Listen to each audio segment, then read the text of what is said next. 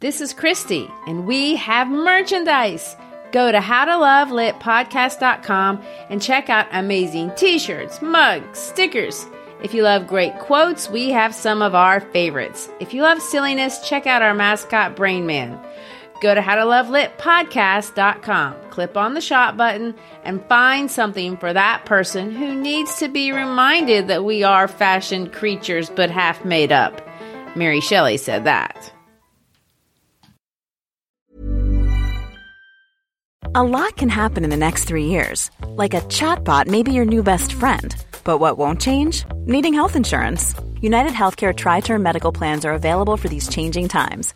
Underwritten by Golden Rule Insurance Company, they offer budget friendly, flexible coverage for people who are in between jobs or missed open enrollment. The plans last nearly three years in some states, with access to a nationwide network of doctors and hospitals. So, for whatever tomorrow brings, United Healthcare Tri Term Medical Plans may be for you. Learn more at uh1.com. We proudly welcome artist Samantha Sherry as our sponsor on the How to Love Lit podcast. Sam is a world class artist specializing in animal portraits. We invite you to check out her work at samanthasherry.com. Tell her Christian Gary sent you. Again, samanthasherry.com.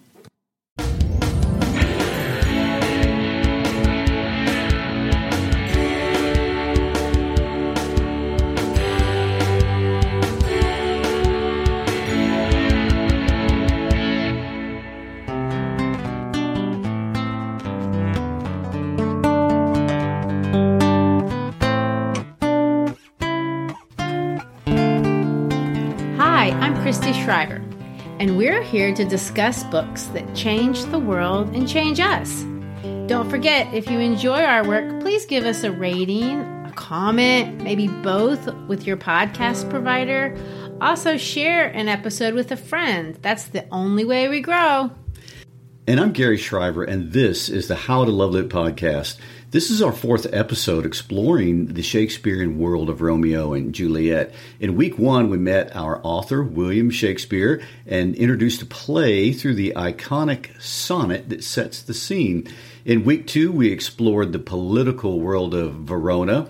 We met our feuding families and introduced the uh, star-crossed lovers, Romeo and Juliet, and ending by reading the beautiful words spoken to and from that glorious balcony where lovers to this day still come as pilgrims. Um, however, last week, Christy tried to destroy all of our fantasies of love at first sight and, and passionate adolescence by by introducing an alternate reading of this famous passage and presented a theory that Juliet is a young adult exerting power on the universe and changing a fate prescribed uh, to her by her parents. And it's not that she's not in love with Romeo, or so you propose. Uh, it's that love is secondary to self preservation, or at least aligned with it. Uh, and Romeo is an extremely good looking young man, emphasis being that he's her own age. And That helps. she's facing the prospect of life with an old geezer. And however, we didn't end there. We uh, we ended our discussion with life in Verona taking a darker turn. There's a street fight that got out of control. Two people are dead: Mercutio and Tybalt. Uh, Romeo and Juliet, although technically married, have a huge problem. Romeo is the murderer. Never good. The prince, uh, in an effort to be merciful, has banished him from Verona, uh, and he's basically on the run. So we've left our story with our heroine in a tizzy. Uh, she wavers, perhaps for a minute, but quickly decides that she's staying with Romeo. And Oh, yeah. the nurses promise to bring him up to her room for one last night of passion, if you want to put it that way. We are now waiting to see what happens next. Yes, and that's where we're at, ready to pick up our story in the flat middle, slightly past the climax because that's the murders. Uh, and there is so much to stay. In fact, so much so, I really get overwhelmed thinking about what I should do because I don't want to just talk and talk and talk, but still, I never feel like I'm doing justice to the text. Well, that's okay. There, there are literally millions of people who've been studying Shakespeare's text and trying to come to terms with it. I know. There's hundreds yes, of years. And let me just give you a taste of what we're talking about. That's some fun facts. So, one of the things that Shakespeare made a big deal about, and, and we've made a big deal about it too, is the fact that Juliet is so young, between 13 and 14. Well, you know who else is young? William Shakespeare when he writes the play. And this is one of his earlier plays. And this, of course, is just me hypothesizing, maybe running my mouth, but I think it is kind of funny because I think he's showing off a little bit here. By the time you get to Hamlet, he's much more subdued and much more serious. But this is what I mean by showing off. Let's go back to Juliet's age. So, Shakespeare is clearly making her way too young so that no one can miss the fact that she's supposed to be married. Not even her father. Capulet tells Paris that she, um, she is too soon marred are those so early made, meaning you get messed up if you get married that early, Paris. but Shakespeare is going to play around with this number 14, 13 to 14 for the rest of the play because number symbolism was a really popular thing to do at the time. So look at all these weird things. Juliet's name has 13 letters. She's the 13th character to enter the stage. Romeo refers to her by name 14 times. There are 13 proper names on the Capulet's list to the ball, 14 males. Sonnets have 14 lines. Romeo's kiss to Juliet is between the 13th and the 14th line that he speaks to her. The play begins on July the 14th, a fortnight and three days before Lammas Day, and concludes 13 days short of Juliet's 14th birthday. There is a major event in the play that occurs every 14 hours, beginning with Romeo meeting Juliet, then 14 hours later, they're married, 14 hours later, something else happens, and this goes on and on and on until they're dead. Well, I hope that satisfied the most hardcore nerds in literature to, because somebody had to find that information. And I don't know what's weirder that, that Shakespeare did that or that someone took the time to figure all that out. I mean, but but what does it mean? No idea what it means. I've read articles saying it reflects an indictment of her age. Some people say it's a reflection on the form of the sonnet, which gives it an emphasis on true love. But like I said, I think it's just Shakespeare showing off. Look what I can do. but who knows? One thing that I think we can say for sure, and I really do think this, is Shakespeare clearly loves Juliet. And she is at the heart of this play way more than Romeo. And I find that sweet because I like Juliet. And I don't say that about about a lot of Shakespeare's women. I definitely don't like Ophelia from Hamlet. I don't like either one of the Julius Caesar ladies, as you probably could tell when we read that play. They're weak, but Juliet is not. And that brings us to our starting point because when we open up scene three, we don't see Juliet. We finished the last last episode with a strong Juliet. But we're going to open up today with this dweeby, noodle brained Romeo. He's hiding in Friar Lawrence's cell.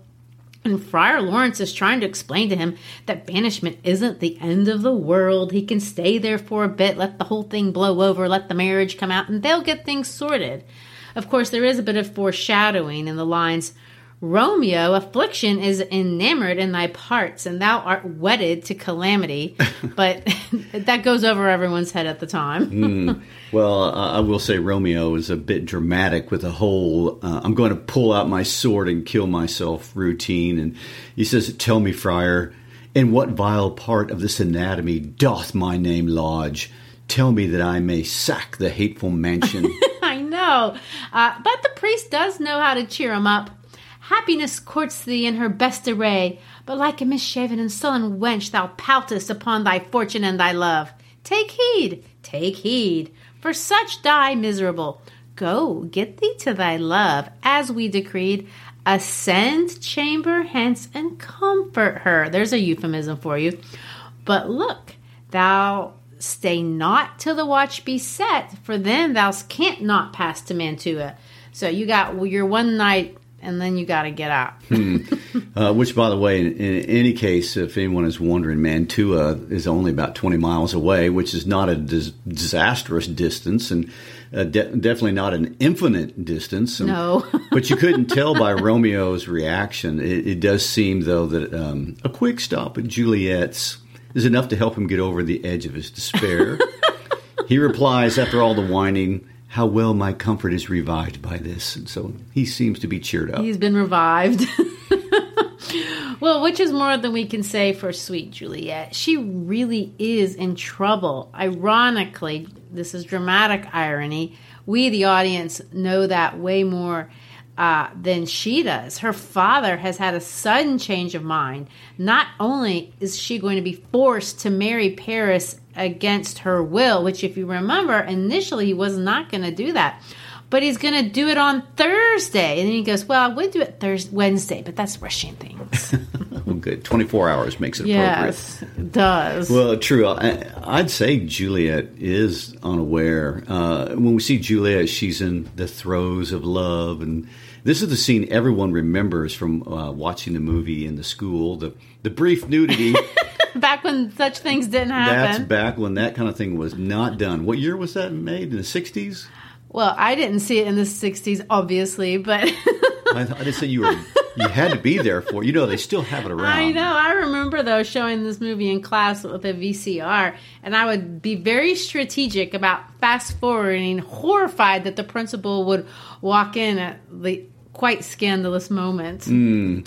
Well, this scene is such a contrast. I mean, you have the passionate goodbye of the lovers, and then this really um, abrupt cruelty of her dad I know, and I do want to talk a lot about these daddy issues, but before I want to talk about the birds. Hmm. They're so important. The lark is the bird that sings in the morning, apparently, uh, and a nightingale is a bird that sings at night. Again, City Girl Hill wouldn't be able to know that. But, but anyway, Romeo and Juliet hear birds, and Juliet is bemoaning the fact that Romeo has to go.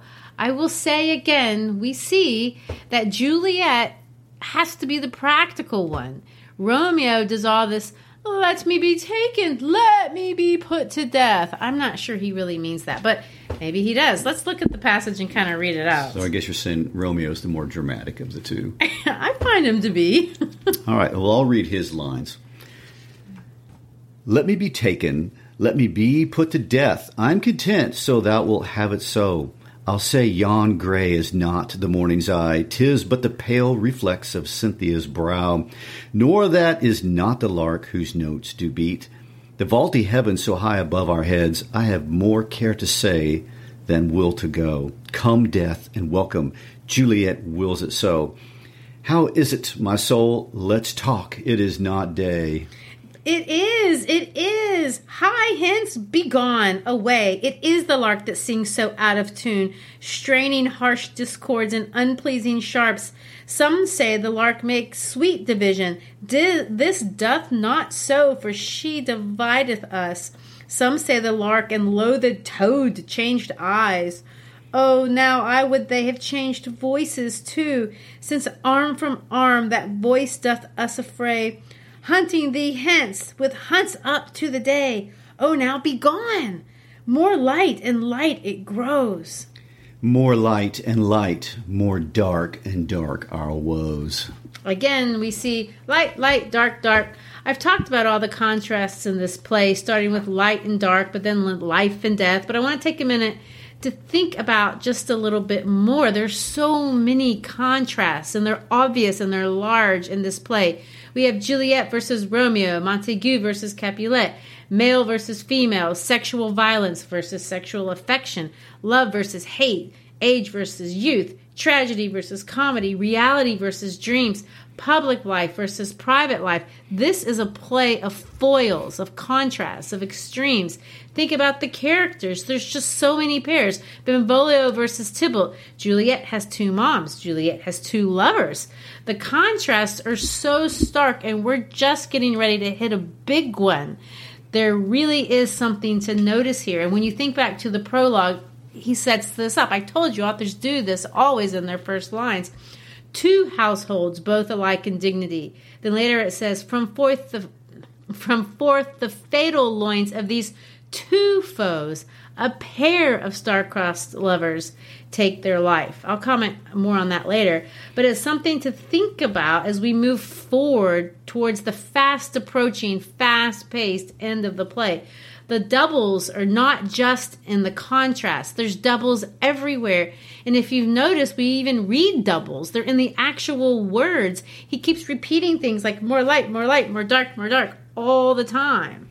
Well, between the numerology and the contrasts, he is showing off. He's it's hard to cram that much into a short story, but uh, but why are there so many doubles? Why so many twos? Why so many contrasts? Why is that a thing? I know. Well, you know, I think it's a little bit more deep or more thematic oriented than just the numerology, which I think might be kind of silly, but we see it in the famous last words here again uh, and I do want us to read the last words that Romeo and Juliet say to each other as he gets ready to leave.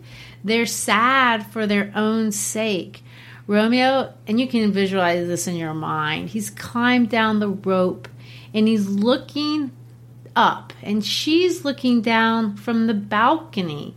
All this foreshadowing. and then this line, Oh God, I have an ill divining soul Methinks I see thee.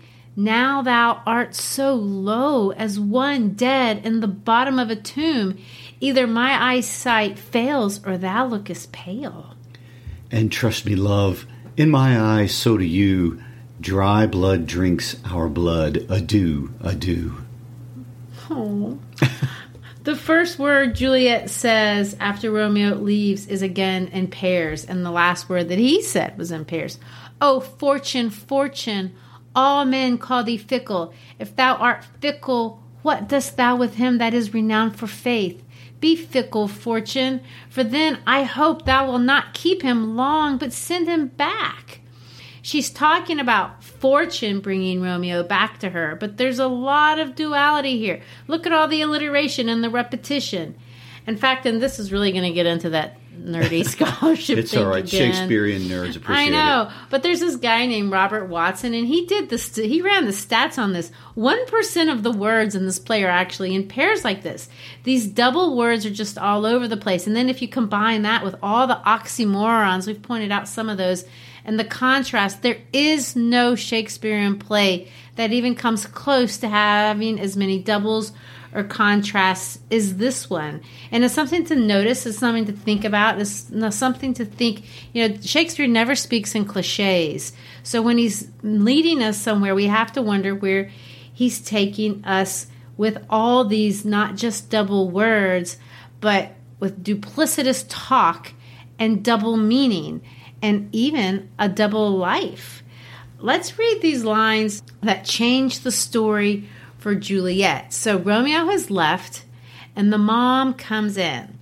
I'll read Juliet and you read the mom and see all the double speak here, the deliberate deception. Her mom thinks she's wailing and crying about Tybalt, but it's ironic. We know as readers, we know it's all fake, it's duplicitous, but it's mysterious why he writes this way. Something to wonder, wonder about. well, shall we read? Shall we read? We shall, we shall. How about Act 3, Scene 5? I'll read Juliet if you'll read the mom. Okay, I'll do my best.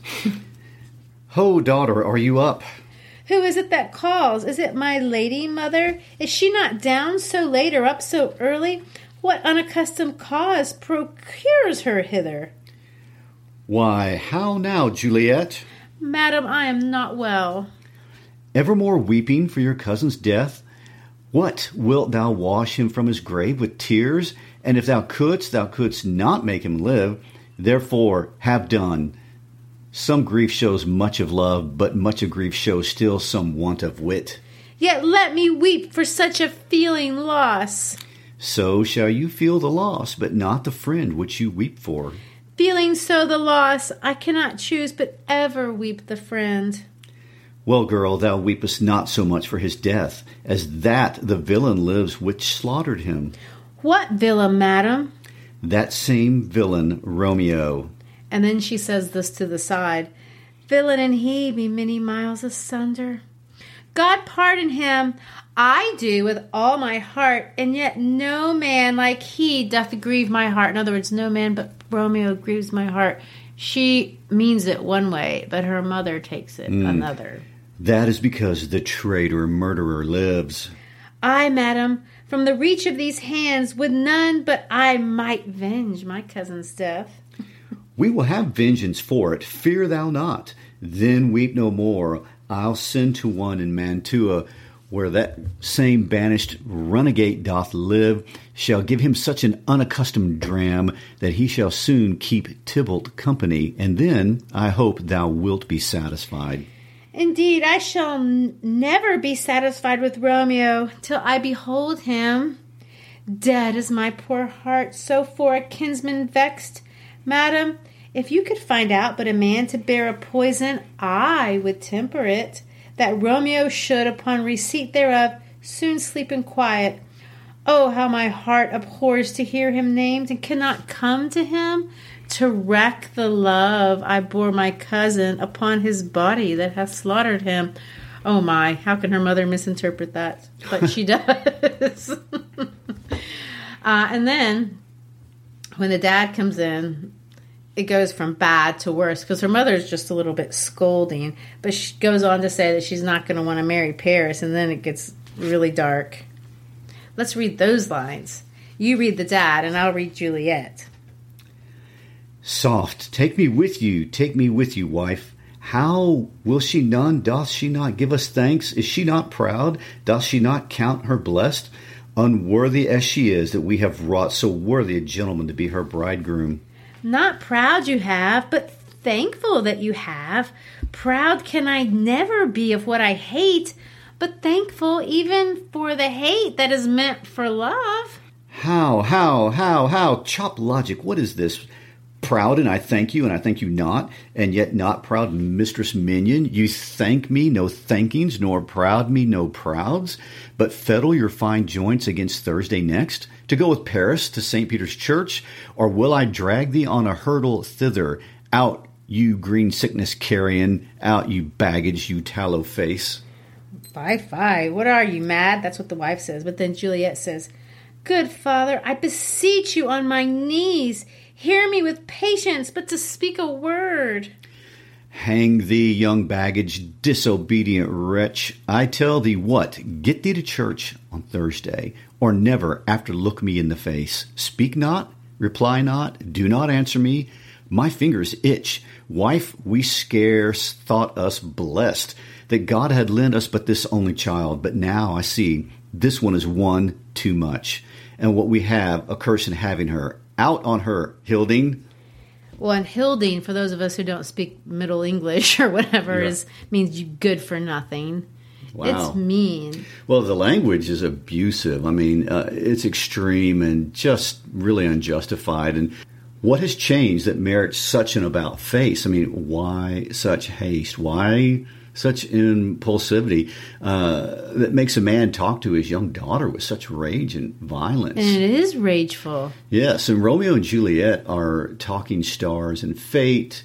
But we see here it's really character, not faith, is pushing people to extremes. Uh, you you talked in the beginning about adults not acting like adults, and that being uh, the whole problem with this community in Verona. And I think the argument could be made that um, poor impulse control, something that is considered a childish trait, is really the villain here. Uh, the dad has abandoned his daughter, the mother has abandoned her daughter, and finally, even the nurse has abandoned Juliet, and Romeo has waltzed off and left her. Juliet is totally alone at this point in a play, and I can't think of a way for a young teenage girl to be more isolated than this.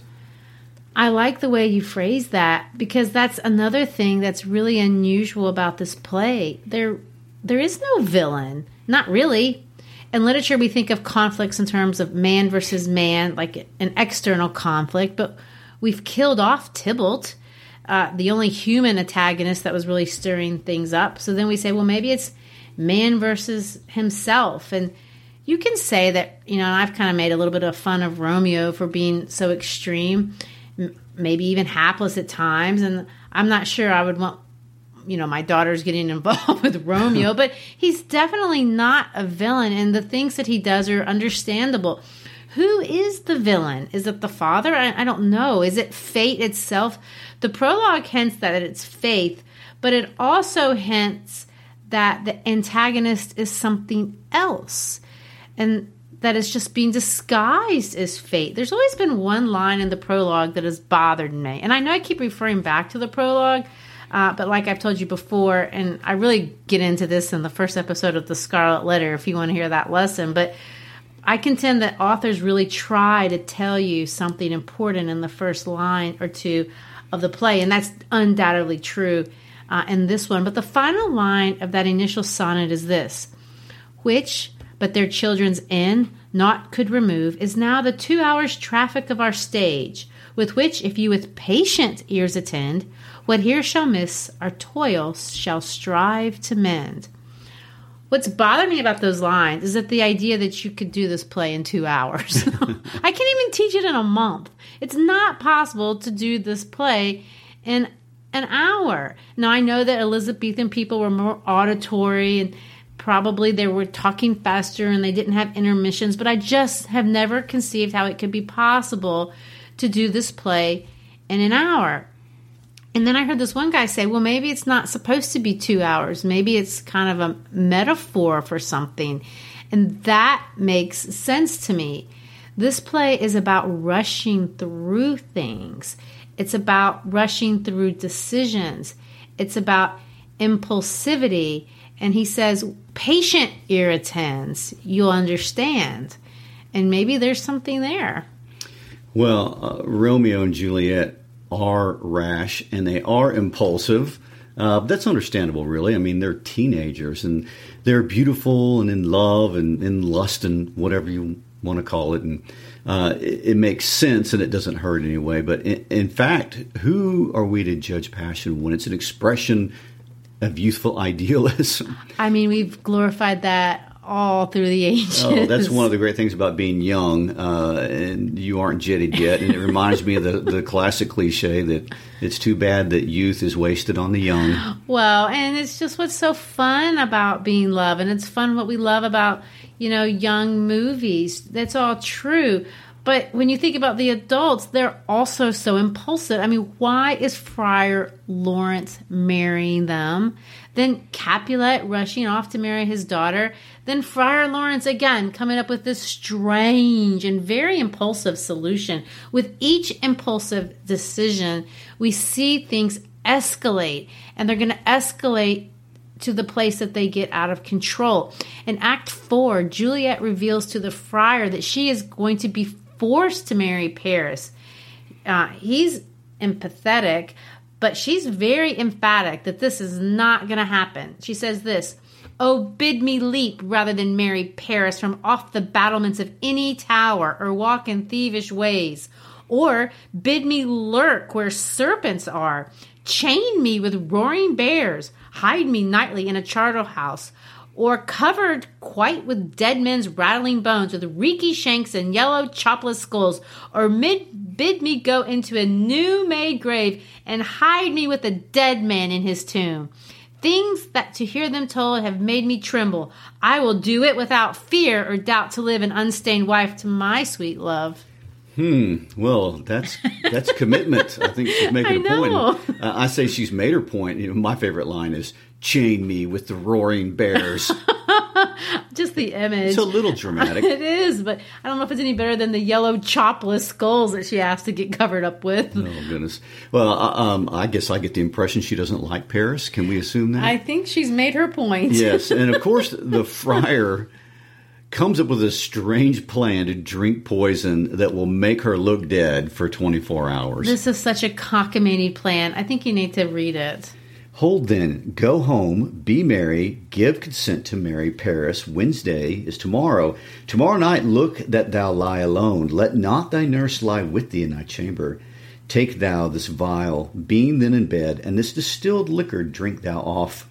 When presently through all of thy veins shall run a cold and drowsy humor, for no pulse shall keep his native progress, but surcrease. No warmth, no breath shall testify thou livest.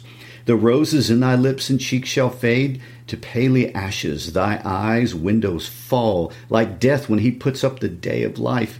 Each part deprived of supple government shall stiff and stark and cold appear like death. And in this borrowed likeness of shrunk death, thou shalt continue two and forty hours, and then awake as from a pleasant sleep. Now, when the bridegroom in the morning comes to rouse thee from thy bed, there art thou, dead. Then, as the manner of our country is, in thy best robes uncovered on the bier.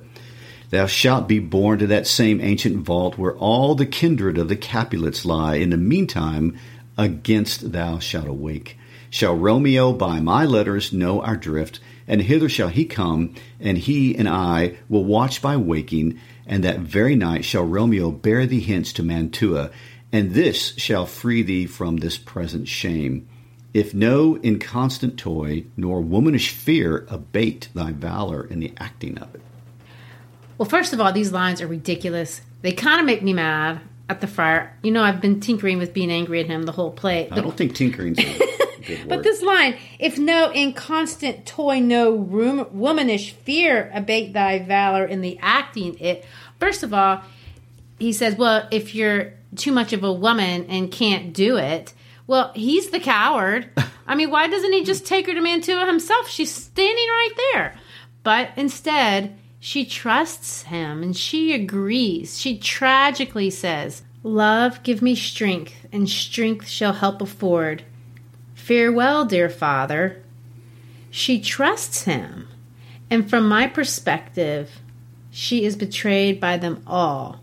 I'm even going to say she's a little bit betrayed by Romeo, although I hate to hate on him too much because he's trusting the friar too. But I wish he'd stayed back or at least done a little bit better by her. But Juliet leaves the presence of the friar, goes back home, carries on these phony conversations with her parents, telling everyone exactly what they want to hear. She sells it, but then she goes into her room all by herself and drinks this poison. Uh, you know how when we did uh, Kafka, you got caught up in Kafka's world and couldn't get out?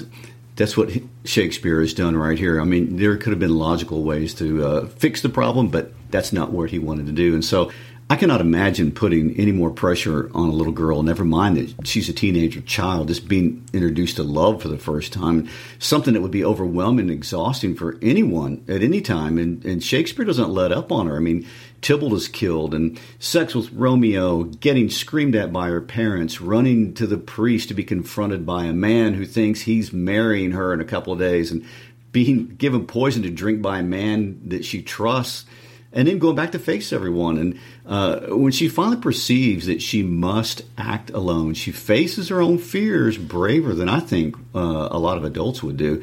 And uh, what a soliloquy we are about to hear as Shakespeare takes us into Juliet's mind.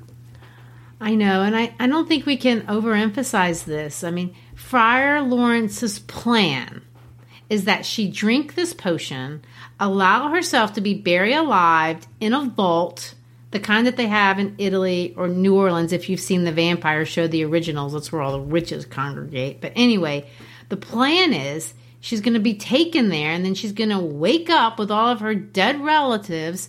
She's going to trust that Friar Lawrence is going to tell someone who's going to go tell Romeo where to go to find her and get her so she, when she wakes up in the tomb, he'll be there. That's the plan. That is without a doubt the most ignorant and terrifying plan I have ever thought of. I mean, or heard I of. Wow. Well, here's her thoughts, and I want to end on this soliloquy because it's beautiful, actually. She says this you know, she's told everyone to leave, she's by herself, and she says, Farewell. God knows when we shall meet again. I have a faint, cold fear thrills through my veins that almost freezes up the heart of life. I'll call them back again to comfort me. Nurse, what should she do here? My dismal scene, I needs must act alone. Come, Vial. What if this mixture do not work at all? Shall I be married then tomorrow morning? No, no, this shall forbid it. Lie there, there. And she picks up a dagger and puts it next to her. What if it be a poison which the friar subtly hath ministered to have me dead, lest in this marriage he should be dishonored, because he married me before to Romeo? I fear it is, and yet methinks it should not, for he hath been a tried holy man. How if when I am laid into the tomb I wake before the time that Romeo come to redeem me? There's a fearful point. Should I not then be stifled in the vault to whose foul mouth no healthsome air breathes in, and there die strangled ere my Romeo comes? Or, and if I live, is it not very like the horrible conceit of death and night, together with the terror of the place, as in a vault an ancient receptacle, where for these many hundred years the bones of all my buried ancestors are packed, where bloody Tybalt, yet but green in earth, lies festering in his shroud, where, as they say, at some hours in the night spirits resort. Alack, alack! Is it not like that I, so early waking with what loathsome smells and shrieks like mandrakes torn out of the earth, then living mortals hearing them run mad? Or if I wake, shall I not be distraught, environed with all these hideous fears, and madly play with my forefathers' joints, and pluck that mangled Tybalt from his shroud, and thus enrage with some great kinsman bone with a club dash out my desperate brains? Oh, look! Methinks I see my cousin's ghost seeking out Romeo that did spit his body upon a rapier's point. Stay, Tybalt, stay. Romeo, Romeo, Romeo, here's drink. I drink to thee. Wow. Uh, it sounds like she's not really sold on the plan a little bit. Well, she sees the problem. She's been very logical the whole Yeah, way can- through. Well, and, and I, I'd say this fails the say out loud test. Now, the say out loud test means you have a thought and you think it's a good thought in your mind, but the moment you say it out loud, you realize that's not a good thought. And so, if you say this out loud, uh, you'll talk yourself out of it. I think, but And yet she says it out loud. She thinks at the end, I could be crazy and bust my own brains out. And yet she drinks. She does it not because she doesn't understand, she does it because she's desperate. She takes the only risk that she sees she can. It's the only hope that she can find. But of course, we, the audience, are forced to ask this question Is this really your only option?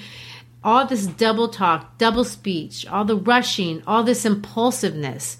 Isn't this a little bit too much? Well, I mean, we can't know the answer to that question by the end of Act Four. Uh, as you might expect from such a concocted plan, the end of Act Four is total chaos. And so far, all is going to plan. When a family finds Juliet, they are all regret what they did. The nurse, her mom, her dad, lots of repetition. Look, look, help, help. She's dead. She's dead. Oh, woeful, oh, woeful, woeful day. To murder, to murder our solemnity, oh child, oh child. And then we saw another weird contrast as uh, Capulet pronounces all things that we ordained festival turned from their office to black funeral, our instruments to melancholy bells, our wedding cheer to a sad burial feast, our solemn hymns to sullen dirges change, our bridal flowers serve for a buried corpse, and all things change them to the contrary. Yes, because they were planning a wedding, and when they mm-hmm. walk in, she's dead. Now they have a funeral, and of course, the preacher's there. Right. Well, of course, Friar Lawrence, uh, who knows all of this is a fake, says all these very comforting but cliched lines. And heaven in yourself had part in his fair maid. Now heaven hath all, and all the better it is for the maid. Sort of like, well, you know, she's in a better place. She's fine. Friar Lawrence, that guy. I mean, he's not a bad person for sure, but he's just so dang irresponsible. But I will say, as much as he acts irresponsibly, he knows better. And I do think he does give great advice, even way back in Act 2, when he says, Therefore, love moderately. Long love doth so, too swift arrives, as tardy as too slow. And then again he says, Wisely and slow, they stumble that run fast. Next week, we're going to see more stumbling and more running, nothing moderate, as we get to the tragic conclusion of everyone's favorite Doomsday Love Story. Doomsday Love Story. That's the subtitle, apparently. Okay. Well, thanks for being with us today. Uh, make sure you follow us on uh, our Instagram page and on our Facebook page. We post all kinds of information there. Also, check out our How to Love Lit podcast page. You have access to all of the episodes that we have done, which are quite a few by now. You have teaching materials. Uh, you can even check out some of the comments that we're getting from listeners that we really, truly appreciate. Thanks for being with us. Peace out.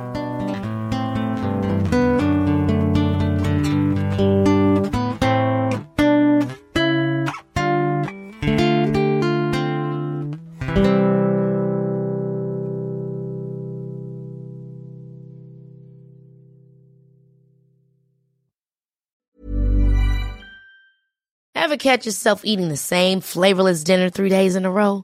Dreaming of something better? Well, HelloFresh is your guilt-free dream come true, baby. It's me, Keke Palmer. Let's wake up those taste buds with hot, juicy pecan-crusted chicken or garlic butter shrimp scampi. Mm. Hello Fresh. Stop dreaming of all the delicious possibilities and dig in at HelloFresh.com. Let's get this dinner party started.